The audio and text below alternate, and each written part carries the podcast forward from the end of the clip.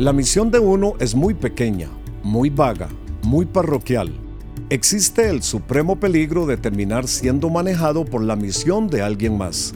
Las organizaciones, matrimonios, familias, iglesias y gobiernos no son más fuertes que su sentido compartido de misión. La misión de tu iglesia o tu ministerio no está en marcha hasta que esa misión no está en la mente de todos los que guías. Cuando usamos la palabra misión, estamos hablando de una intención fundamental que da propósito y dirección a la vida. Una misión bien articulada va a proveer guía a todos los que se adhieran a la organización.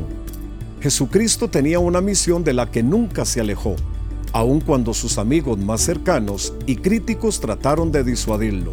Su misión guiaba sus decisiones y valores, pues el Hijo del Hombre ha venido a buscar y a salvar lo que se había perdido. Lucas capítulo 19, versículo 10. La misión de Jesús, Él vino a buscar y salvar a los perdidos.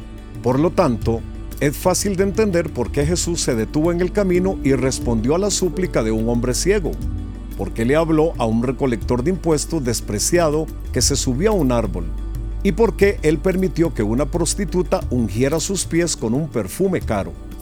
En un mundo donde las almas se derivan fácilmente en las decisiones y distracciones, nosotros los ministros haríamos bien en desarrollar un simple pacto entre nosotros y el Padre, un pacto describiendo cuál es su misión para nuestras vidas y nunca alejarnos de ese pacto. Misión. Gracias por acompañarnos. Para mayor información de este y otros podcasts, visita máspodcast.com.